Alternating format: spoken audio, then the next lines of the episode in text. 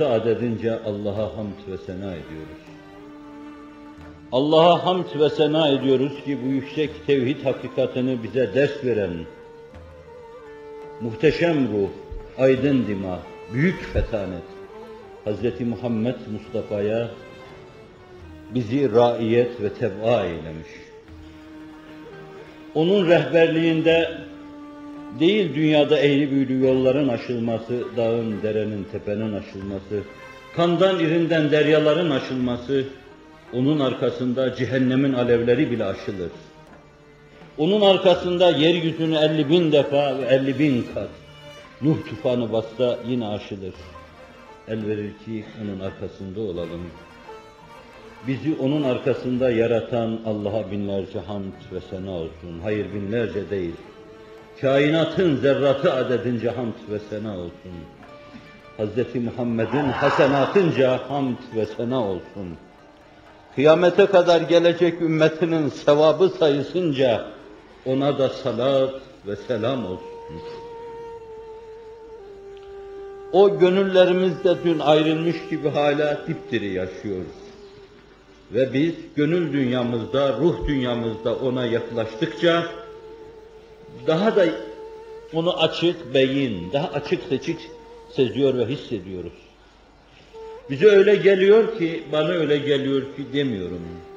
Bize öyle geliyor ki, onun dünyasına yaklaştıkça, sahabe-i kiramla ve onun dünyasını paylaşan başkalarıyla, onun dünyasını paylaştıkça,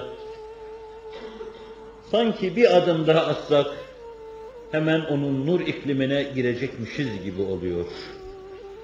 Ve zannediyorum siz, Tala'a al-badru aleyna min thaniyyatil wada derken, Akabe'den sizin görüş ufkunuza yeniden bir kere daha o nurani silüet zuhur etti gibi oluyordu. Ben öyle hissettim, öyle duydum.